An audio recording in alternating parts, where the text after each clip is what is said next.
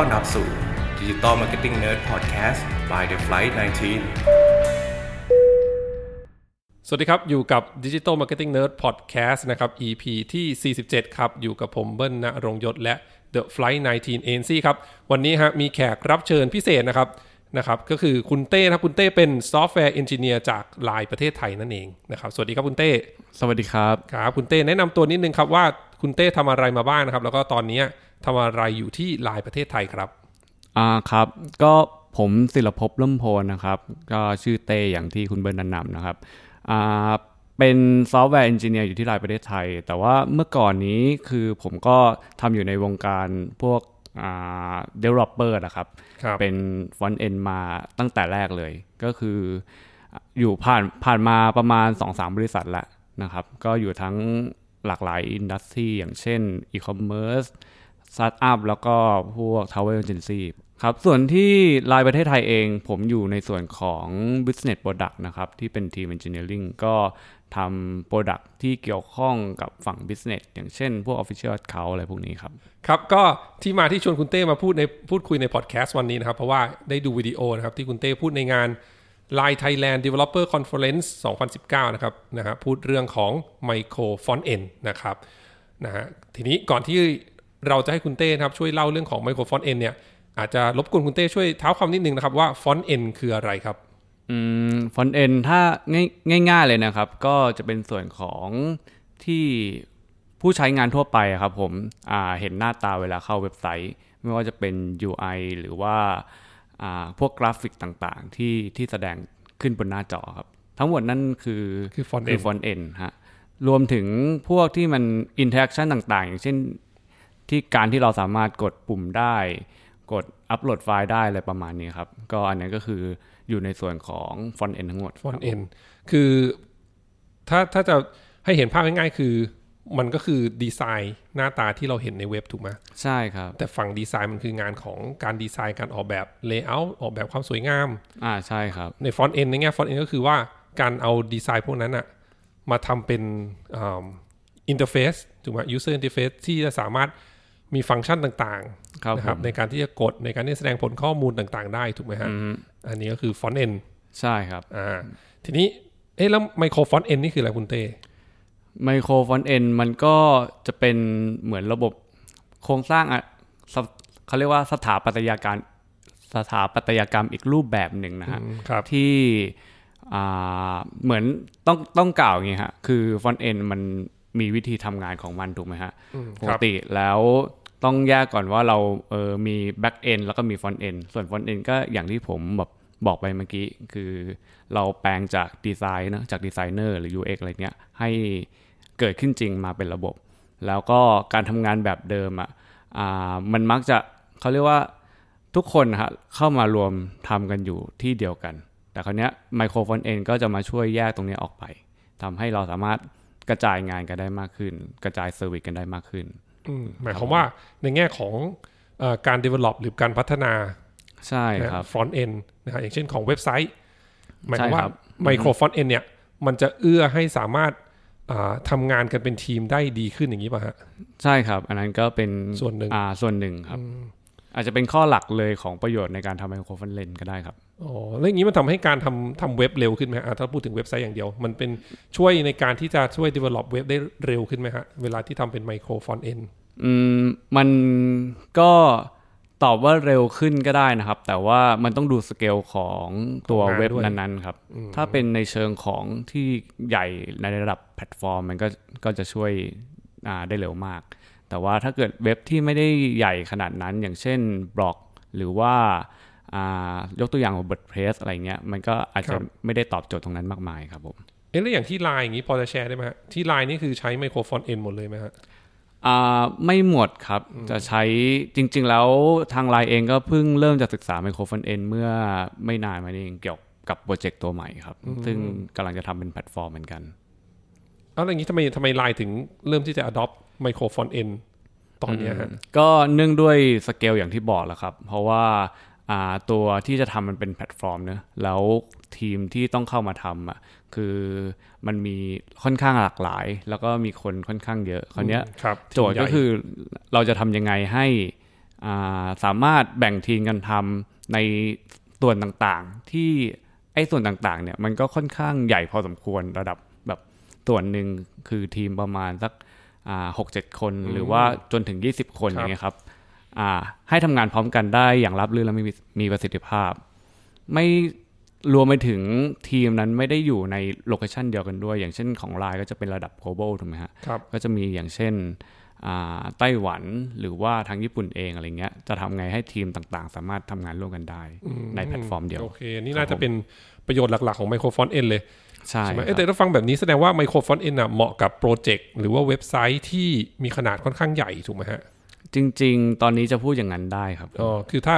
สมมติว่าเป็นไมโครไซต์หรือ landing page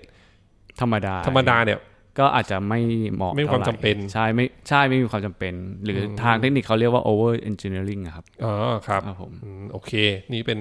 ประโยชน์นะของไมโครฟอนต์เอ็นนั่นเองเอ๊ะแล้วฝั่ง อันนี้พูดถึงฝั่ง developer ละทีนี้ถ้าฝั่งผู้ใช้งานฮะคนที่ ดูเว็บหรือใช้แอปเนี่ยมันเห็นความแตกต่างไหมว่าเวลาเว็บนี้ทำโดย micro frontend เว็บนี้ทำด้วย frontend ปกติที่เราเคยทำกันมา อืม จริง ๆ จะไม่เห็นนะครับ ก็จะเป็นเว็บแบบรูปแบบทั่วไปที่เราเคยใช้งานแล้วก็สัมผัส เพราะยังไงเราก็ต้องอะไรตาม UX ที่เขาออกแบบมา เพื่อให้ เกิดประสิทธิภาพสูงสุดในการใช้งานอืมคือฝั่งฝั่งผู้ใช้งานฝั่ง user ใช่ถ้าจะไม่เห็นควาอาจจะไม่ได้เห็นลยความแตกต่างอยู่แล้วครับผมนะฮะแสดงว่า micro frontend เนี่ยคือข้อดีของมันเลยคือสำหรับฝั่ง developer มากกว่า ถูกไหมให้ใช่ครับให้ทีมของ developer front end เนี่ยสามารถทำงานร่วมกันในเวลาเดียวกันได้ เอาหลาย ๆ โมดูลมามาต่อกันมาใช้ร่วมงานร่วมกันได้ใช่ถูกไหมครับฮะอืมมันก็ช่วยการทำงานตรงนั้นครับแทนที่จะมีมี coder แค่คนสองคนแล้วก็ทำงานแบบ ต้องรอโมดูลนี้เสร็จแล้วก็ทำต่ออะไรอย่างนี้ใช่ไหมฮะใช่ครับถ้าเป็น micro frontend ก็คือว่าทำแบบทุกๆคน parallel สามารถได้เออมารวมต่างคนต่างทำส่วนของตัวเอง แล้วก็มารวมกันได้ครับใช่ไหมฮะโอ้น่าสนใจมากเรื่องของ micro frontend จริงๆเป็นเป็นเรื่องใหม่สำหรับผมเหมือนกันนะครัผบมได้ยินคำว่า micro frontend เนี่ยก็คือจากจากคุณเต้นี่แหละ อ๋อครับผมครับแสดเป็งนเรื่องค่อนข้างใหม่พค่อนอข้างใหม่สมควรใช่ไหมครับอืมแสดงว่าในวงการอย่างเอาแค่เว็บอย่างเดียว วงการออกแบบเว็บในบ้านเราเนี่ย ส่วนใหญ่น่าจะยังไม่มีใคร adopt micro frontend ใช้ อ่าส่วนมากก็ยังไม่เห็นครับ หรือว่าผมยังไม่ได้คุยกับใครก็ไม่ไม่แน่ใจเหมือนกันครับผโอมเคอ๋อฮะอะแต่ก็ผมว่าก็เป็นเรื่องที่ค่อนข้างใหม่ แล้วก็น่าสนใจมากๆเลยเป็นที่มาที่ชวนคุณเต้มาคุยวันนี้นะครับเอ๊ะอย่างนี้ถ้าเกิดว่าคนไหนที่อยากจะเรียนรู้เพิ่มเติมเรื่องของ micro frontend เนี่ยนะครับครับจะไปหาข้อมูลได้ที่ไหนบ้างครับคุณเต้อืม ตอนนี้แหล่งข้อมูลหลักก็คือตัวเว็บไซต์ของ micro-frontends.org เองเลยครับ เพราะว่าผมเองก็ใช้เว็บนี้ในการศึกษาช่วงแรก ๆ เหมือนกันนะครับ ก็พิมพ์ micro frontends org นะครับ จริง ๆ แล้วลอง search ดูก็ใน Google นะครับ น่าจะขึ้นมาเป็นอันดับแรก ๆ เลยอะอีกตัวหนึ่งที่อยากแนะนำก็คือมันจะมีอ่า เขาเรียกว่า awesome micro frontends ครับครับก็เป็นแหล่งรวมพวก list ของบทความต่างๆ ที่มีอยู่ในอินเทอร์เน็ตนะครับว่าอ่ามีอะไรที่อ่านแล้วเป็นประโยชน์บ้างเครื่องมือเครื่องไม้อะไร framework เนี่ยเขาจะรวมไว้ที่เดียวก็ง่ายต่อการค้นหาครับอืมโอเคฮะนะครับถ้าท่านไหนที่สนใจก็ลองเข้าไปหาข้อมูลได้เนาะ Google คำว่าอะไรนะฮะ awesome frontend อ่าครับ ลองครับ Google awesome frontend แล้วก็ถ้าเว็บไซต์ก็เป็น micro ขีด frontends ใช่ ไหมมีครับ s dot ใช่ครับ org .org ใช่นะครับโอ้ดีเลยฮะเอ๊ะเมื่อกี้คุณเต้มีเกริ่นพูดเรื่องของว่าตอนคุณเต้เริ่มที่จะทำ micro frontend เนี่ยก็ไปศึกษาเองนี้พอจะแชร์เพิ่มเติมนิดนึงได้ไหมเผื่อว่าตอนนี้เรามีผู้ฟังที่อาจจะเป็นสาย coder อยู่บ้างอะไรเงี้ยถ้าอยากแบบแชร์วิธีการทำงานก็ได้ฮะในการแง่ที่ว่าเราต้องไปศึกษาเทคโนโลยีใหม่ ๆ ที่อาจจะไม่ได้มีมีคนมีเหมือนมี guideline มาให้มีโน้ตฮาวมาให้เราต้องใช้ พูดง่ายๆคือมันต้องใช้เวลา research เองค่อนข้างเยอะเรียนรู้เองค่อนข้างเยอะเนี่ยคุณเต้พอจะแชร์เรื่องของการทำงานนะฮะแล้วก็เรียนรู้เกี่ยวกับเทคโนโลยีใหม่ๆนี้ยังไงได้บ้างในฐานะที่เป็นอ่า engineer ฮะอ่าครับผม จริงๆแล้วเรื่องของการทำ research ในในระบบในบริษัทเองนั้นค่อนข้างที่จะมีเยอะมากฮะไม่ว่าจะเป็นที่ Line ใช่นะครับที่ไลน์เองว่าแขนงต่างๆ อย่างเช่นฝั่งที่เป็น infrastructure หรือว่าฝั่งที่เป็นแบบพวกฐานข้อมูลครับ database ก็ฟอนเอนก็เหมือนกัน คือคราวนี้ถ้าเกิดวิธีที่จะทำรีเสิร์ชจริง ๆ โดยที่มันเป็น practice ที่ไม่เคยอ่า proof ว่ามันดีจริงมาก่อนเนี่ย มันก็ต้องเริ่มจากอืม จริงๆ บอกยากเหมือนกันครับ ส่วนตัวผมผมเองก็ก็เริ่มจาก Google ก่อนเนี่ยแหละอ่าอ่าอ่าฮะแต่ว่าผมไม่ได้เริ่มมาแบบเหมือนจากซีโร่นะจากศูนย์เลยอ่าเขาเข้าใจคือมีตัวเว็บ Microphone N เนี่ยแหละครับอ่แต่ว่าสิ่งที่ต้องทำคือต้องไปอ่านว่ามันคืออะไร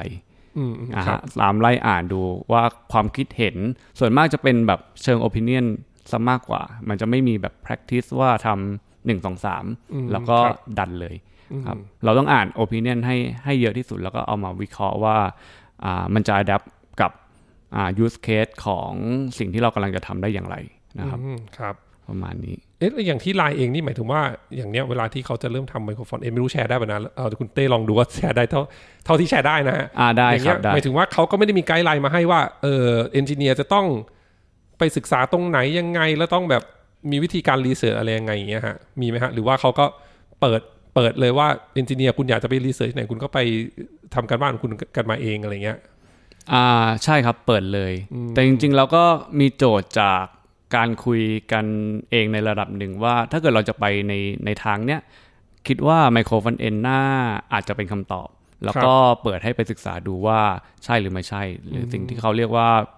POC ครับ Proof of Concept ประมาณ proof นี้ of concept ใช่อืมก็จะมีเวลาให้ทางเอนจิเนียร์ทำส่วนเนี้ย อยู่ประมาณช่วงหนึ่งอ่าครับครับ ก็ทำกันเยอะพอสมควรคือผมไม่ได้ทำคนเดียวนะครับอันนี้ต้อครังบบอกครับก่อน ก็ก็มีทีมทำอืมอย่างทีมคุณเต้เมื่อกี้บอกมีประมาณ 20 คนนะหรือเยอะกว่านั้นอ่าใช่ครับใช่ทั้งทีมที่ทำ product ตัวนี้อยู่ แต่ว่าส่วนที่เราไปชอบฝั่งของ micro frontend ก็ประมาณสักสี่ห้าคนประมาณเนี้ยครับอืมครับ โอเค น่าสนใจมาก ๆ เลย